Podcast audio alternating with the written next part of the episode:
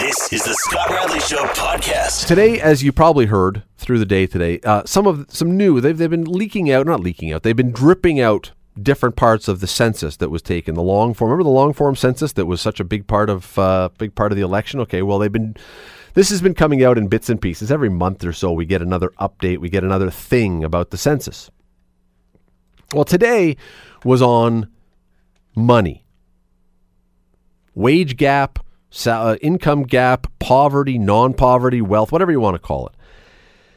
And there was some good news. There was definitely some good news today. The the um, the good news is that the median income in Canada has gone up something like ten percent. Like it's been it's been on a rise, and median being you know the middle point, um, it's been going up. That's good. I think. I think most people would think that's good. There were some things that were troubling the number of kids who are, by definition, now by definition, it's those who are below the midpoint would be considered living in poverty. If you are below the median income, you are considered living in poverty. Now, this this to me is a bit of a I don't want to say a red herring. I don't want to say it's not accurate, but it's it's it seems as though it's a little too simplistic and this is not what we're going to talk about, but it seems to me the poverty thing is a little too simplistic. There are absolutely people living in poverty. There's unquestionably people living in this country in poverty, and, and probably a, a lot. Uh, but to simply make a line, a, a national number, and say at this point, regardless of where you are in the country, if you are below this number for household income, you're living in poverty, seems to me to be far too simplistic for the simple reason that if you're below that number in Toronto, living in downtown Toronto, trying to live in the big urban city where things are super expensive, yeah, you certainly probably are living in poverty. But if you're living out in a rural area or somewhere where the cost of living is far, far lower, you may not be in poverty.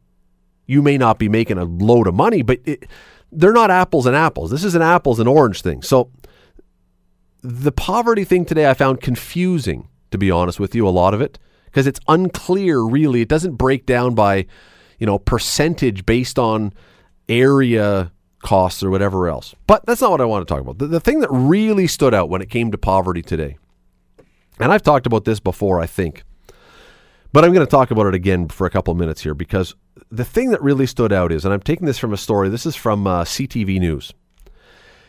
There's a line in the story children in lone, in one parent households, were three and a half times more likely to live in poverty than those in two parent households. Kids who have one parent are three and a half times more likely to live in poverty than those living with two parents. Now, this is going to, to some people, sound very politically incorrect. I understand that. But the reality is, we know that there are cases, we know there are situations where a single parent household is entirely unavoidable. It's entirely beyond the parent's control. A parent dies. That you have one parent left. That, that is completely out of your control. A divorce can happen. An affair, the marriage breaks up. Again, something that is largely beyond your control. These are things that are understandable circumstances where you end up with a child in a one parent household. And I think that, quite honestly, I think that most of us in in many circumstances, I think most of us who have any level of humanity could understand those circumstances and say, yeah, you know what? This person didn't plan that. This person didn't set out for that. But here's the other side of it that is the different part of that one. As a society, it seems to me, and feel free to take issue with this if you disagree, but it seems to me that we have become quite okay with the idea of single parent by choice. And you know that you are by the rules of Canada, by the laws of the land, that is entirely your choice. That you are allowed to do that. That's not illegal by any stretch.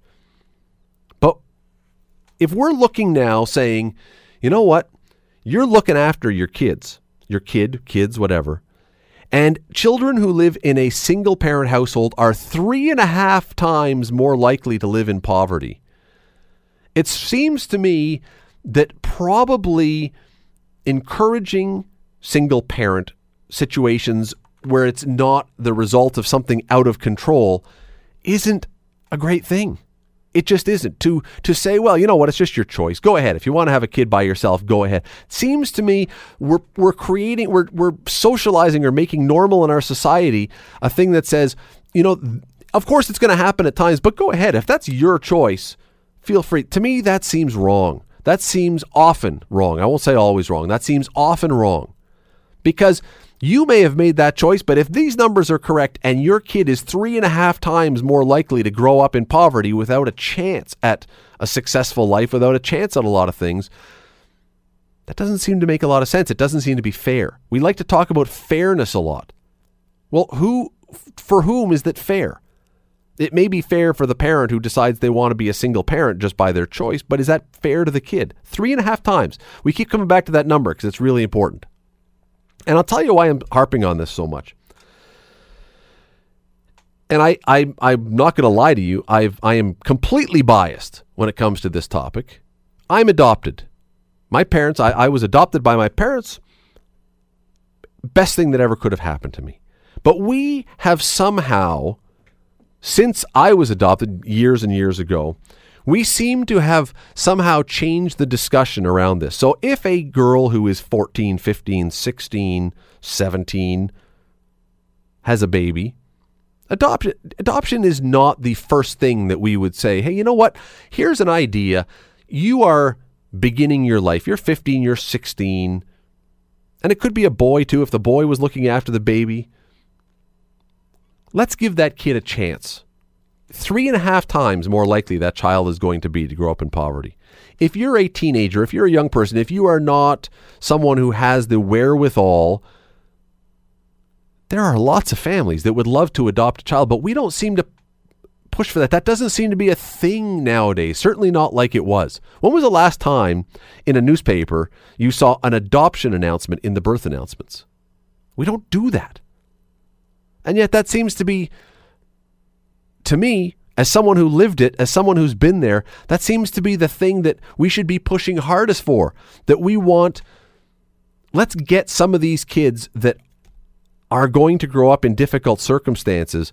It's not giving up. We, we've positioned this now that if you're a young person or whomever who wants to give up, who's thinking about what do I do with this child that I can't raise, it's almost, we've positioned it almost as if you're giving up or you're giving up, you're, you're, you're going to give away your kid. You're going to abdicate your responsibility. No, uh, uh, uh.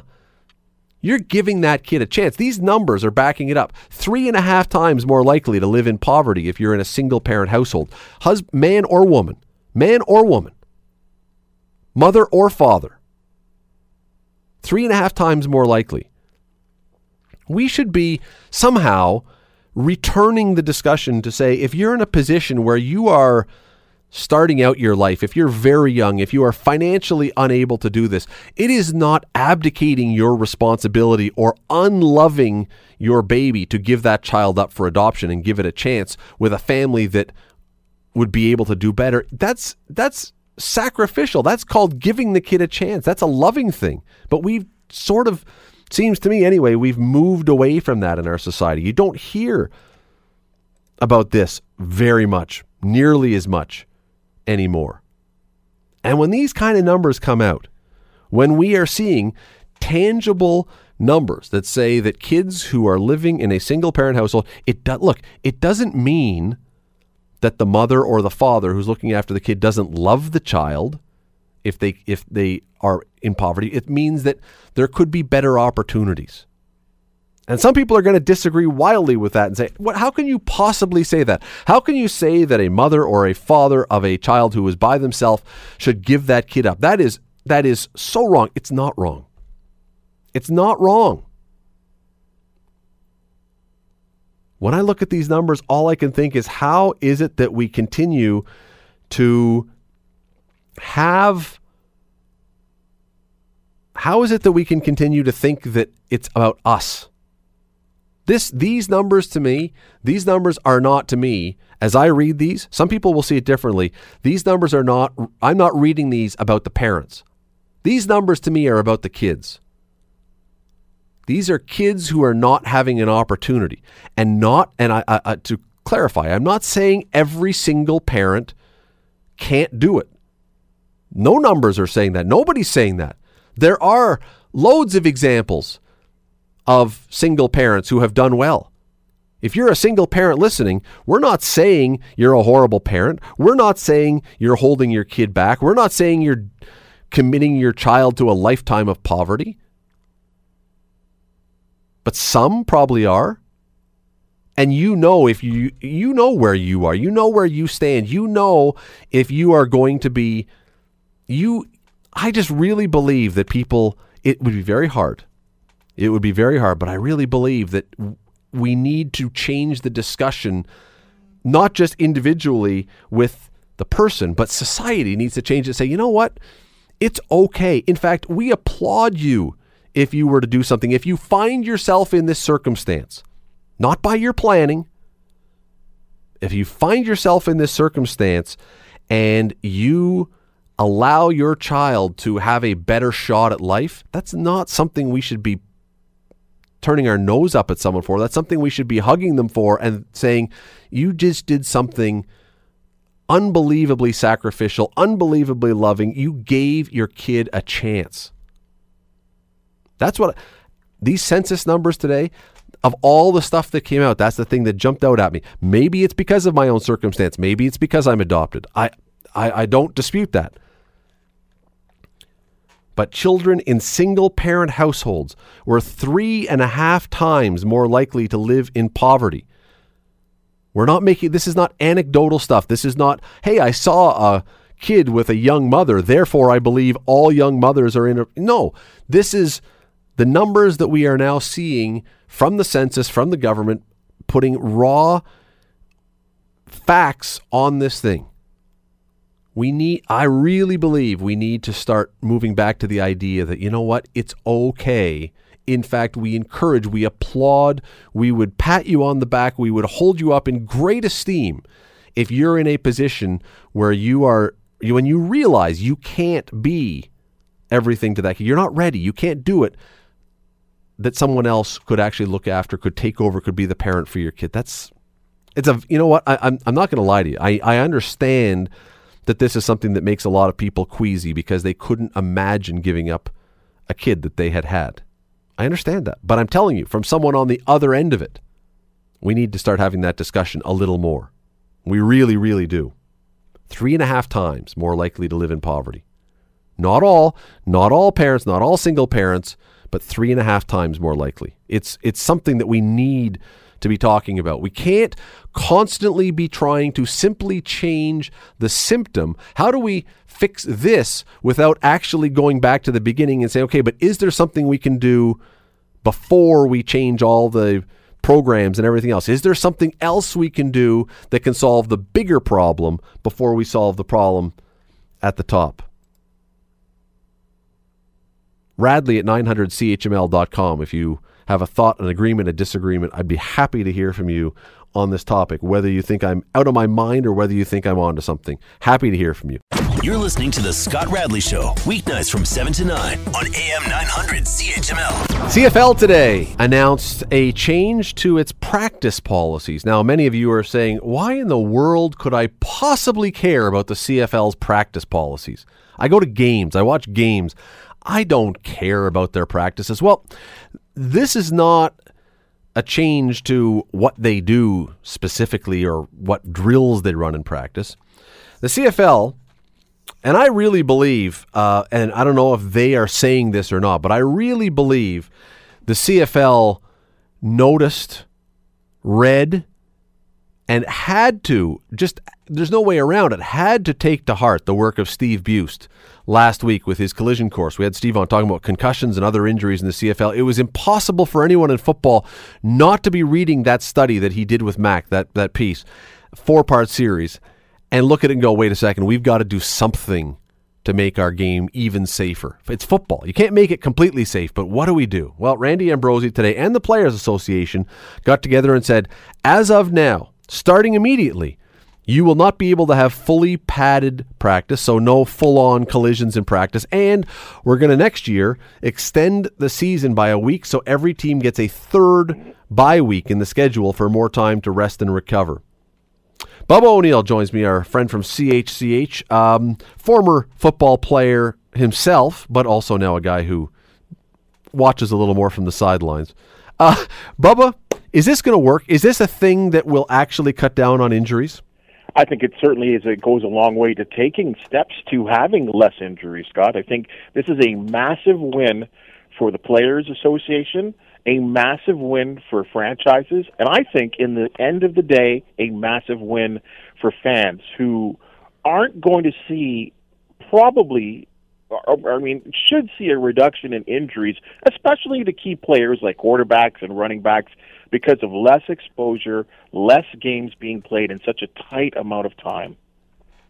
Yeah, I don't see that it can hurt. That's the, I mean that's the the whether it helps or not. I can't see any way that this actually hurts anything. And so, you know, sometimes when you make a, a change in things, you go, okay, are we are we actually going to make things worse? I, I, I see no way this can be worse. That's that's the starting point. I think I think over I mean I mean obviously we'll see if you know a 10, 5, 20 year sample of this at the end of the day. And I really do think in the end this will this will go uh, a move what was done today is a large move to take uh, you know the reduction in injuries and especially head traumas uh, to reduce that number. Now, do you think the players are going to like this? And the only reason I ask is eh, on its first blush, you would say, well, yeah, of course they're going to like this. They don't have to beat each other up in practice. They get an extra week of the season, but they do have an extra week of the season now. I know it's going to be time off, but guys want to be paid if they're going to be around and working longer. No, I don't even think that's a factor. I mean, I've talked to enough players over the last couple of years. There are times, and the Ottawa Red Blacks are the perfect example. The Tiger Cats have this had this happen to them last year. Uh, every team actually happened had it happen to them last year. This year, there was a period of the schedule back in early July, I believe, where the Ottawa Red Blacks played three games in 11 days. Now, we're not talking about baseball, basketball, or even hockey to be able to play three games in such a short amount of time is absolutely astronomical and you are putting your athletes at an incredible risk especially by the the second and third game of having serious injuries. They're tired as it is. Players after a football game require at least 2 to 3 days to have their body recover from what's gone on over 60 minutes of the game yeah, and so to cram that in, plus you have to then practice because you have to get up to speed. You can't really. I mean, look, it. it I applaud Randy Ambrosie. I've said this before. I will say it again. I thought that when he first came in, his first test was that case with the Hamilton Tiger Cats with Will Hill, where he grabbed the official, and I thought Randy Ambrosie swung and missed on that one. But you know what? Since then, when you look at what he's done since then, I'm willing to go back and say, you know what, I'll give you a pass on that first one because I think everything he's done since then has been terrific with this league. I think a lot of it has to do with the fact that he was in the trenches, he played the game, he understands the Canadian brand of football because he comes from it.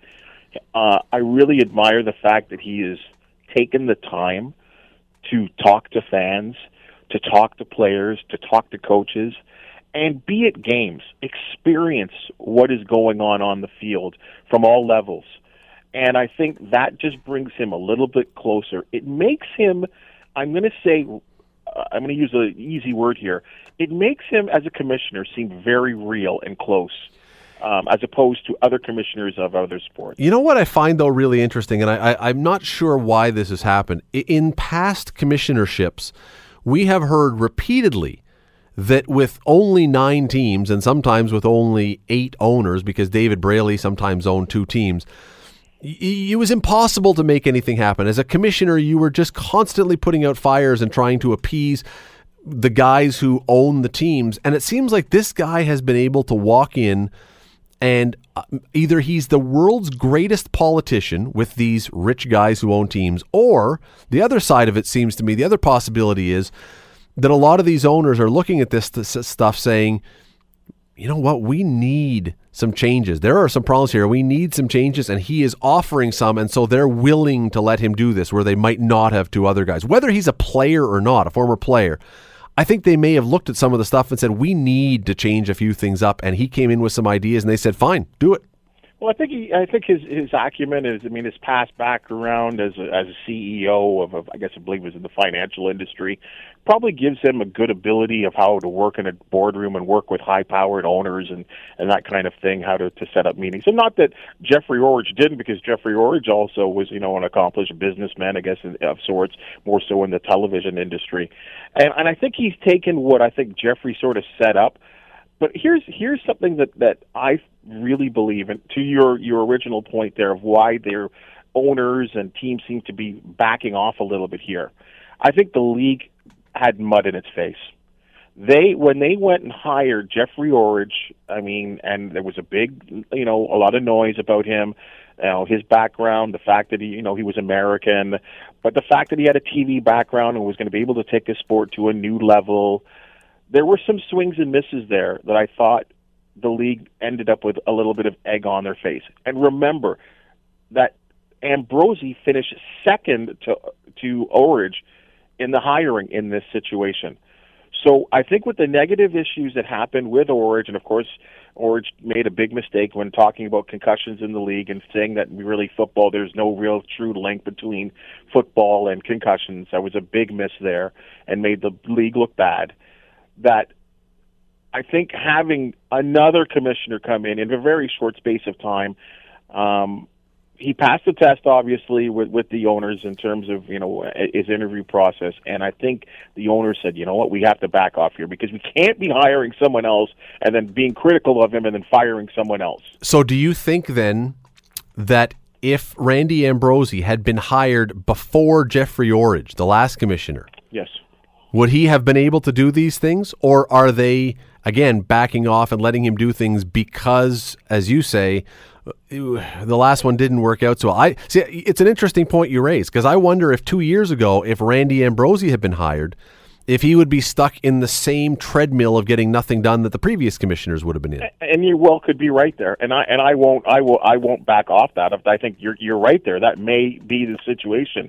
But at least from people I've talked to, the league was really really humbled, um, and I think when you know a year or two into uh, Orridge's sort of um, reign as a commissioner there were a lot of people behind the scenes are saying, "Did we hire the right guy?" Um, but again, I'll go back to the fact that Randy Ambrosie was a former player, and I think that's a huge hit with a lot of people around the league that he understands Canadian football, and I think in this situation, I mean, hey, let's be honest, the league is in a situation where they can they cannot continue to embarrass themselves. So uh, having him, letting him somewhat do what he wants to do, I think is a huge plus for the league. Let's stick with the CFL for a second because Friday night the Ticats host the Saskatchewan Roughriders. And they've won two games in a row. And I'm looking at this saying, are the Hamilton Tiger Cats under June Jones, their new coach, are they suddenly way better? Or is the fact that they've played two games now against teams whose kickers apparently forgot their leg at home and were unable to make easy field goals and basically gave the game away.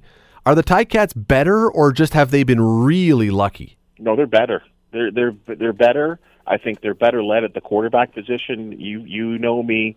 I've been saying this for weeks, upon maybe months, that I thought Jeremiah Masoli needed to get in there. All I know is that the, this previous to his two straight victories as the starting quarterback, that the last time I saw this team move the ball effectively and consistently is with him at the quarterback helm. And going back to the beginning of last season, when uh, Zach Collaros was still coming off the rehab and he was off, and and they needed to start Masoli for the first six games of the season, and he went three and three. Everyone was saying, "Okay, Masoli will have kept the ship uh, afloat, and now that we got Zach back, we're going to go on a roll." Well, that role never happened, and it actually ended with him losing 12 straight starts, which is one off a Canadian Football League record. So I think the change at quarterback, I think there is a loosey a looser feel with June Jones at the helm, and not Kent Austin. I, I feel that even in the press room that he's just a different type of personality, and I feel it's rubbing off on the team. And of course, there's a, a different defensive coordinator as well too.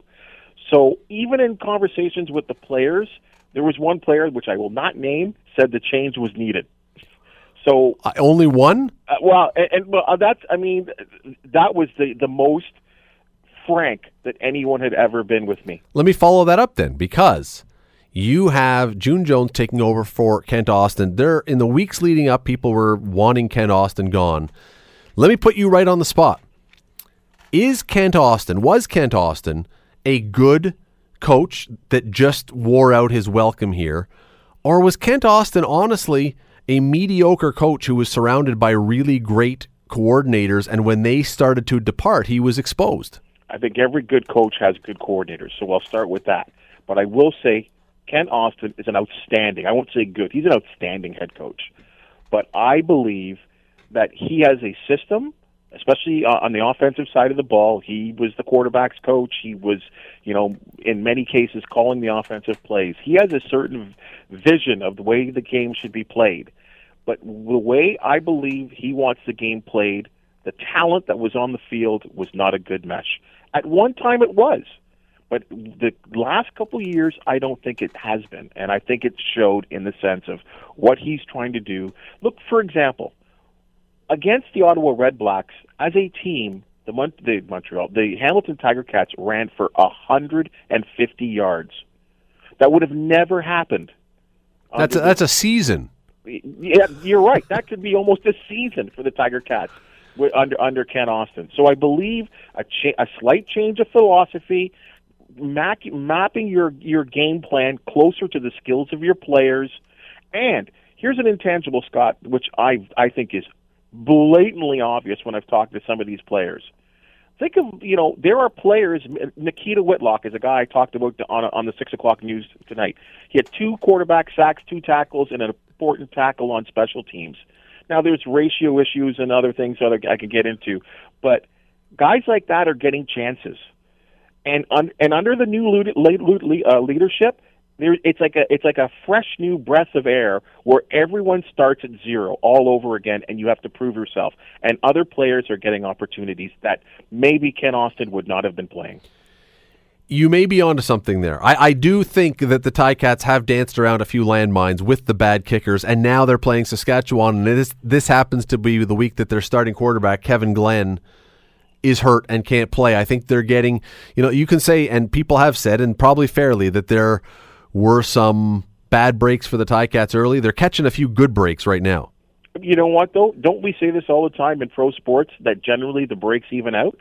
Because you're right, there were a number of bad breaks that the Tiger Cats had earlier in the season, and it paid to and it, and it all totaled uh, to an 0 8 record.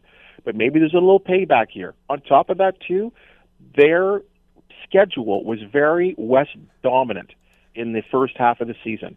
Played a lot of West teams and a lot of them on the road.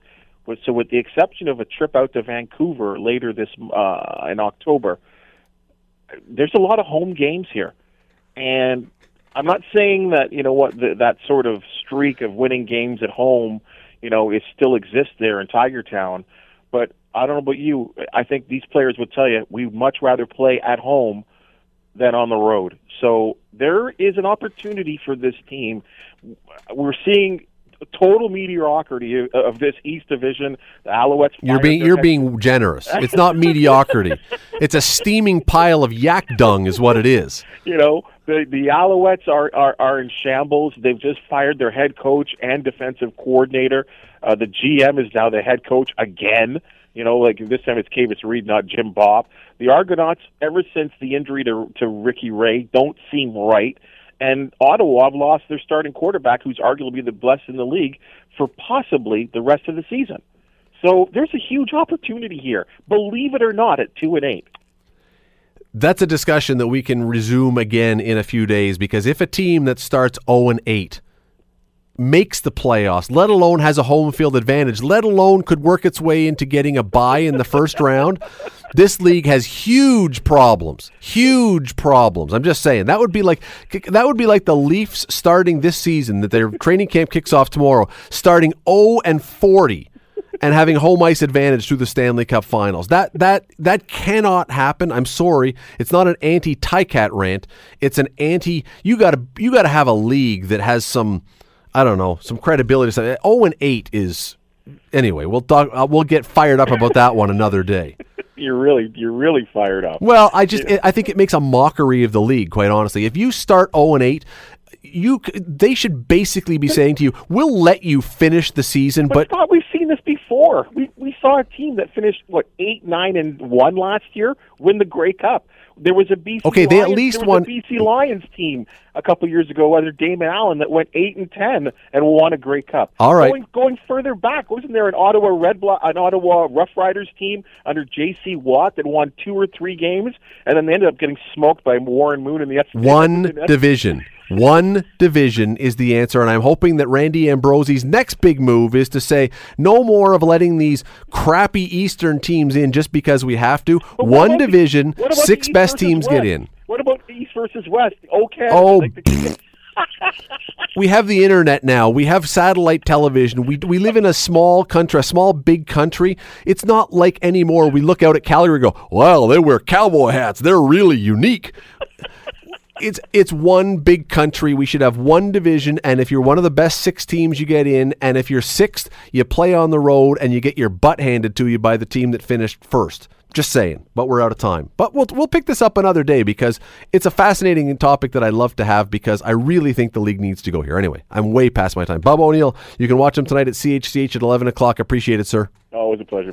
You're listening to the Scott Radley Show weeknights from seven to nine on AM 900 CHML. There was a story in the paper today and online at thespec.com. Um, Lights Camera Kenilworth, major blockbuster crew scouts Hamilton. The whole story is that there is apparently uh, a movie production company that wants to block off a chunk of Kenilworth so they can film a scene or scenes from a movie. And apparently, this thing is going to be uh, a huge blow things blowing up and explosions and pyro and whatever. I, it's probably best. It's probably for the best that they actually alerted people ahead of time.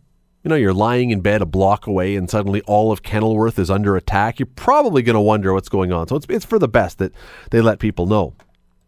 But this ties into something else because I'm sitting at my desk at the Spectator the other day, maybe a week or two ago, and my next guest walks up to me. I've known him for a little while, and he is part of a film crew that is working, trying to find locations to film part of a TV show. A TV show. I'm not. If, I don't know if I'm allowed to say what it is, so I won't say it up front. But a TV show that probably you're aware of that is looking to uh, to do some stuff, and they're looking in Hamilton and at the Spectator. Uh, Jonathan Matthews is a location manager around here who joins me now. Jonathan, how are you tonight? I'm good, Scott. How are you? Good. Now I don't know if I'm allowed to say what that show was. Am I allowed to say? I'll say my answer if you answer this for me. Can I talk to Ben because I know what the dwarfs did? We will put you back on with Ben at the end so you can get the answer correct for sure. yes, I, I have been told you can name the show. Okay, so they're they're looking to do season two of The Handmaid's Tale, right from the from the book, and so that they're looking at the Spectator. I guess they're looking at other spots around Hamilton. And when you th- talk about that, and then you talk about this other thing that was in the paper today about this big film shoot, it would lead one to believe that we are a place that is seen as, I guess, an attractive locale for film and TV shoots right now? Absolutely. I mean, producers from all over the world come to Canada, as they call it Hollywood North, to get different looks that they can cheat, if you will, for major U.S. cities. Hamilton is great in certain areas for Boston, Massachusetts. And also, because the book and our story takes place uh, in that uh, geographical locale, we find very similar architecture in certain parts of Hamilton, um, as well as the great support we get from the Hamilton uh, Film and Television Office, and also the community at large. Um, it's it's a dead ringer. It's great. Whereas Toronto's more of a New York, Chicago, you get the larger city with the skyscrapers and whatnot. Whereas Hamilton has its own unique cinematic qualities. Well, we know we've heard over the last number of weeks that uh, there's a filmmaker many people will be familiar with his name, Guillermo del Toro I, I like yeah. to say it with the Latin accent, Guillermo del Toro. Uh, he is per- positively giddy about Hamilton. He keeps tweeting about us and saying how much he loves the place. But for most people, when you're working for a director or for a production company, does the director really care where the film is being shot as long as you have the background or the scenery that he wants or she wants? Well, no, I, I think that's a, an easy answer. No, I, I don't think they care whether they're in Sudbury or North Bay or Hamilton, Toronto. Well, maybe Ottawa. Sudbury. Well. It's the winter, it's cold, but it is a lovely city too. It is. and they're very helpful with the film industry as well. Um, but no, I, I think that the producer, the director, is go- he's there for the look. He's trying to tell a story. So, what backdrop will tell his story best is where he or she is going to go. But price then, because you talk about first of all the fact that the office will help you here, but price must factor in. I mean, is Hamilton a reasonable or even if you know a cheap alternative to some of the other places, or is it right in line with everything else? Well, I mean, it, that's a really good topic that you hit there, Scott. I mean, the film is a business. So, you know, producers will choose places to film where they're going to get certain tax credits or they're going to get bang for their buck, if you will.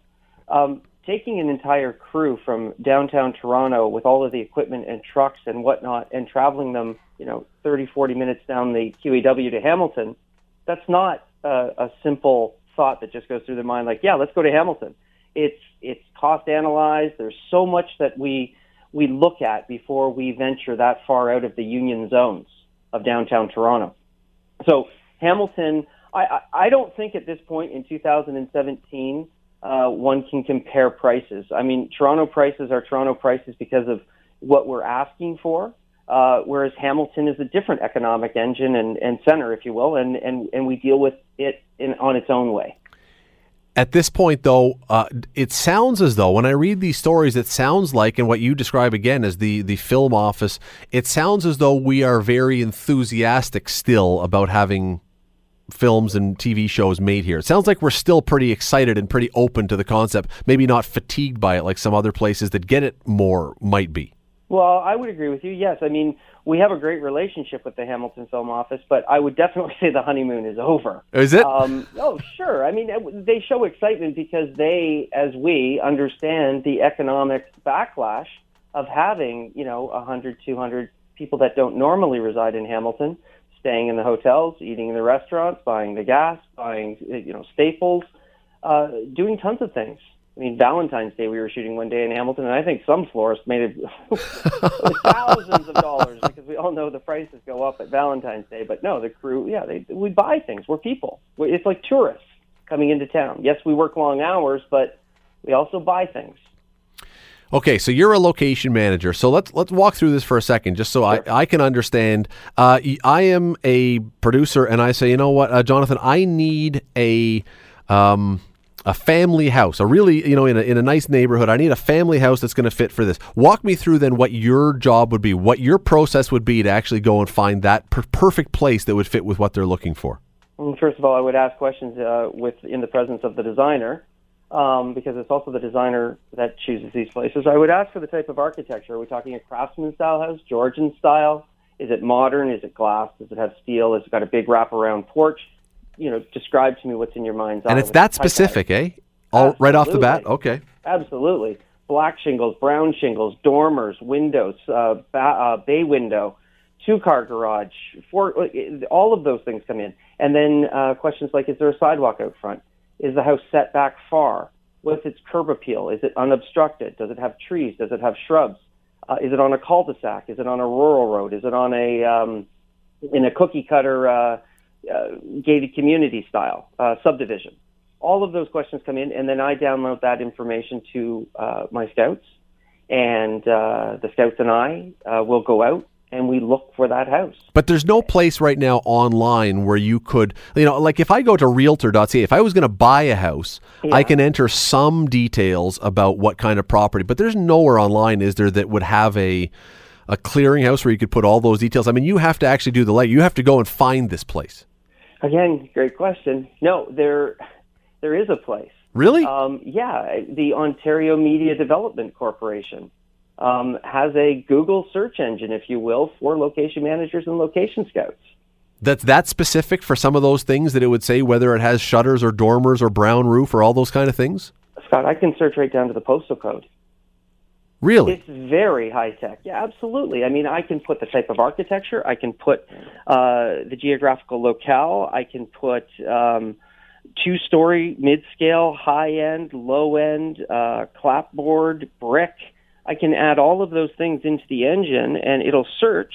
Now, the search is only as good as the amount of data that we have in the database. So the Ontario Media Development Corporation relies a lot on location scouts and managers that after shows, if there aren't any proprietary, you know, uh, obligations or restrictions, that we can share those location scouting files and they categorize them and put them online. But in that website, then, would those only be places that have been used for shooting before?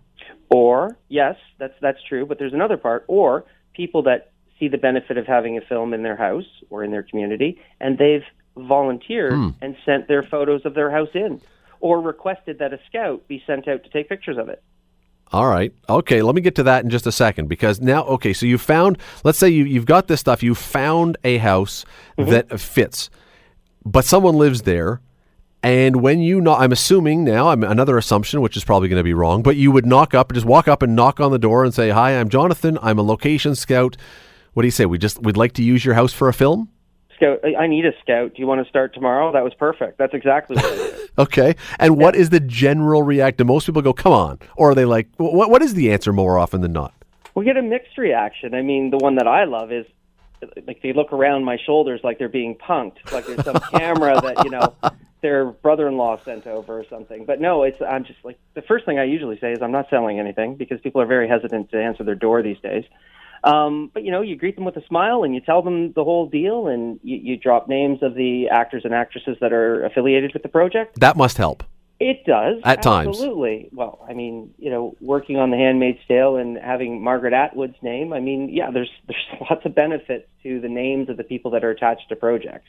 Um, it, they're door openers. But no, continuing the you know you get the wow or the come on, you know, like they, don't believe you, and it takes you 20 minutes on the front porch to convince them you're authentic and here are your references. And you know, I, I strongly recommend that people, if anyone does knock at your door, especially in these times, that the person that is, you know, on the other side of Location Scout, they have their the phone numbers that you can give a ring to just to authenticate the person um, before letting a total stranger into your house. By the way, when you say about the actors and actresses, uh, if you are going to film at the Spectator, I would really appreciate if you could have Elisabeth Moss swing by just at some point. That would be uh, very helpful. But anyway, back to this. um, so, so you tell these people, and does it take usually some kind of convincing for them to buy into the idea that you're legit? No, not usually, because I mean, I think it's also a confidence thing. A lot of like scouts and, and location personnel. I mean, we're we, we like to clone ourselves as people. People. Um, we we talk with the general public. We we play the role when we're filming more as a liaison between the craziness of the film industry and all the jargon and verbiage back to normal common sense layman terms that someone who doesn't work in the industry can totally follow and understand and appreciate. But there would be times I'm uh, well. I, I before you came on in the last hour when I was introducing that you were going to be on here. A very good friend of mine had a his farm used to film Mrs. Soffel with Mel Gibson years and years ago.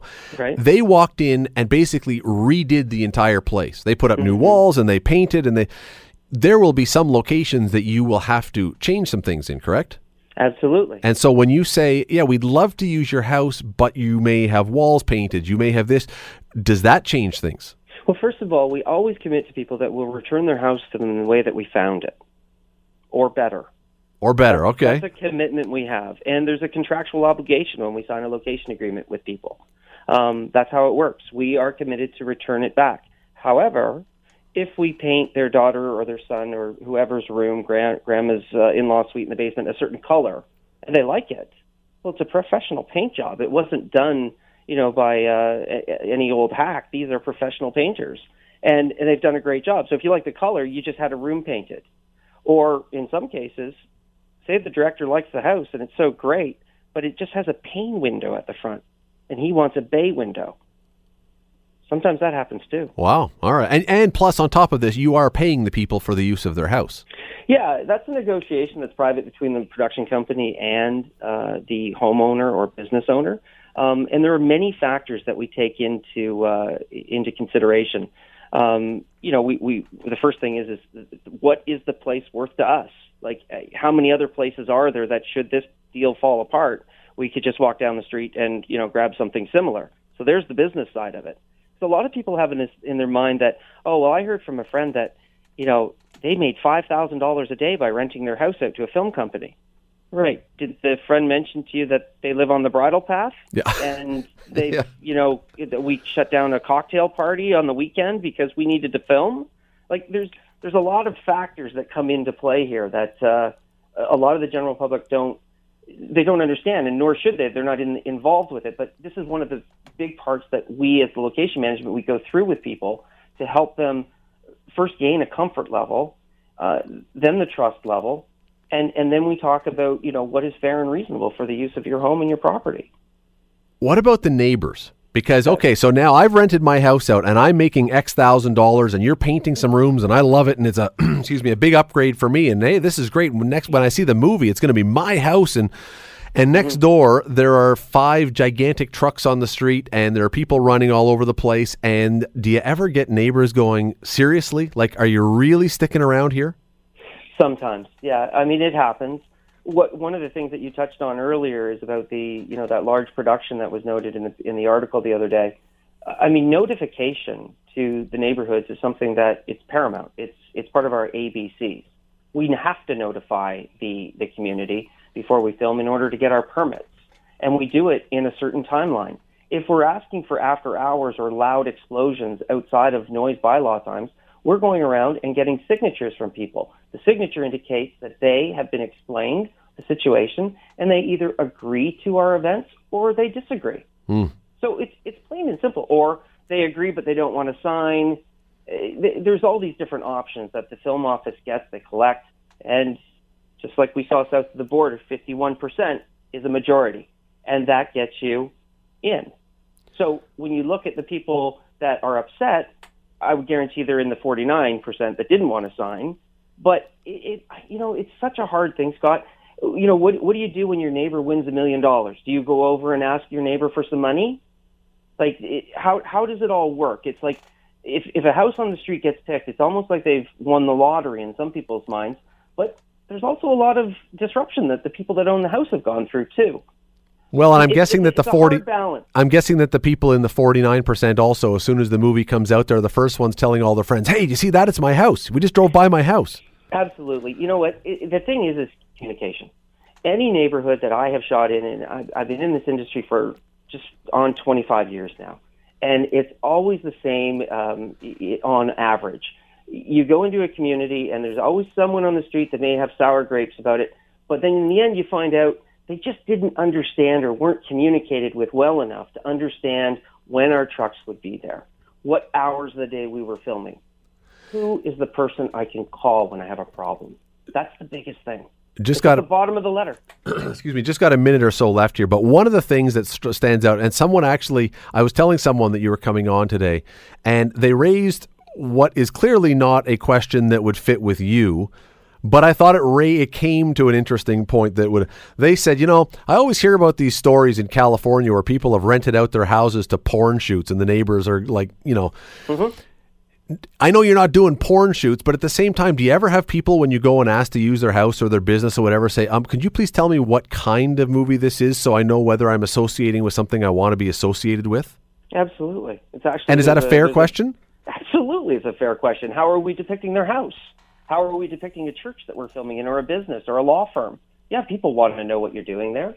And there's also a paragraph in the contract that you know says that we are not, you know, um, engaging in pornographic events or anything defamatory to any religion, race, or um, you know, neighborhood or race, the type of people. Yeah, I, I and I, you know, I, I don't expect that probably Hamilton is having a whole lot of that going. Maybe who knows? Maybe maybe we're secretly, you know, under cover of darkness, we're a hub for porn shoots. I don't know, but I've never, you know, come across one, and I've only Ben in the uh, through the glass here. My producer is uh, is doing the money thing here. I mean, who knows where? Um, but no, it's. I, I would assume that would have been one of the questions that would have come up, though. T- just please tell me that this is going to be a movie that you know, if you have kids, that I can take my kids to see, or something like that. Absolutely. Absolutely. People ask that question. And anyone with, you know, like the wherewithal to figure out what someone who's coming onto their property with 85 of their closest friends, yeah, they, they, they should know what is being filmed in their house. We keep them very well aware of the process and we'll tell them as much or as little as they want to know. I was, you know what? One more thing before I let you go. Does anyone ever say, "Hey, yeah, you can use my house on the condition that I get to be an extra"? Absolutely. You get that? yeah. And Yeah. and is that something they can make usually do? Happen, we can make it happen. Yeah, absolutely. sometimes we use that uh, that angle when we're renting someone's house. If someone in a higher end house where money clearly isn't the motivator, uh, it, it's it's more about can I involve your daughters? I can get them right beside Jessica Alba or whoever is the star or lead role, and uh, I can have a driver pick them up and take them to set in the morning. I, I just maybe got that house free of charge. Well, you can use my desk at the Spectator. Uh, I loved Elisabeth Moss in Mad Men. She's, you know, a- again, I'll be a double. I'll be whatever you want. She can use my desk. You can, uh, you can use it for free. In fact, Scott, if I may say, um, you know, on behalf of my producers, The Handmaid's Tale, we are very excited about the second season, as I hope that a lot of the fans are too. And we're also very excited about the possibility of doing some filming at your desk near the Spectator. Jonathan Matthews, a location manager. Uh, I was going to say you might see him around. I don't know. You might see him around if he comes knocking on your door. I would strongly advise you to listen to him because it sounds like, uh, as you say, it's like winning the lottery. It would be it would be well worth a discussion if nothing else. Jonathan, really, really appreciate the time today. Thanks for doing this. hey, no problem. And by the way, the dwarfs, they're miners. Yeah. Okay. Well, thank you. we will go. That is Jonathan Matthews, uh, location manager for the film industry around here. So, if they came to your door, if the if the film folks came to your door, Ben, and they said we want it now, you know, I don't know if, if you think they would do it, but if they came to your door would, and they wanted to use your place of residence for a film, would you say yes? Absolutely. See, I'm with you. I'm with you. And if they sign a contract saying we're going to put it back the way it was, and frankly, seems to me that it's about the safest bet you could have because it would just look awful on them professionally if they didn't. That they're going to go out of their way to do it. I'm like, yeah, sure. What do you want? I'm out of here. I'll find a hotel. No problem. How long do you need? I'm gone. Easy. I don't even. Th- I'm surprised there are people who actually. I, I mean, I guess okay. I guess there are probably circumstances where you can't or don't want to leave your house or be out of the way. You know, okay, I understand. But for most people, in a second. That said, I could. I hate to say this, but I could also understand if I was one of the neighbors and it was a three or four or five day shoot and the road was blocked and there was lots of. I could see that. You know, if my. I could see getting a little miffed, I suppose. But you suck it up. You get over it. You're going to be in the movie. Your house is going to be in the movie. You just hope that it's a good movie, not it. Still haven't seen it. I don't plan to go see it. Anyway, uh, thanks to Jonathan for that one. Oh, and Frank just says uh, there was just a Christmas special filmed at Jerseyville Road and Lovers Lane in Ancaster. There was snow all over the property in July. Big snowfall in July. There you go. Oh, and another email saying, why don't they close off Kenilworth on Sunday when traffic will be less hindered? I don't know if people are going to be more thrilled about having giant explosions on a Sunday evening than they are on any other night of the week, but. And is Kenilworth really a major thoroughfare? Could you not go the back? Anyway, interesting, interesting topic. The Scott Radley Show, weeknights from 7 to 9 on AM 900. AM 900 CHML. For most of us, crime is something we see on the news. We never think it could happen to us until it does. Loved ones are gone, and for the survivors, the scars will never heal. I'm Nancy Hixt, a senior crime reporter for Global News. And on this season of Crime Beat, I'll take you inside some of the most serious crime stories I've covered. Season 6 of Crime Beat is available now on Spotify, Apple Podcasts, Amazon Music, and all podcast platforms.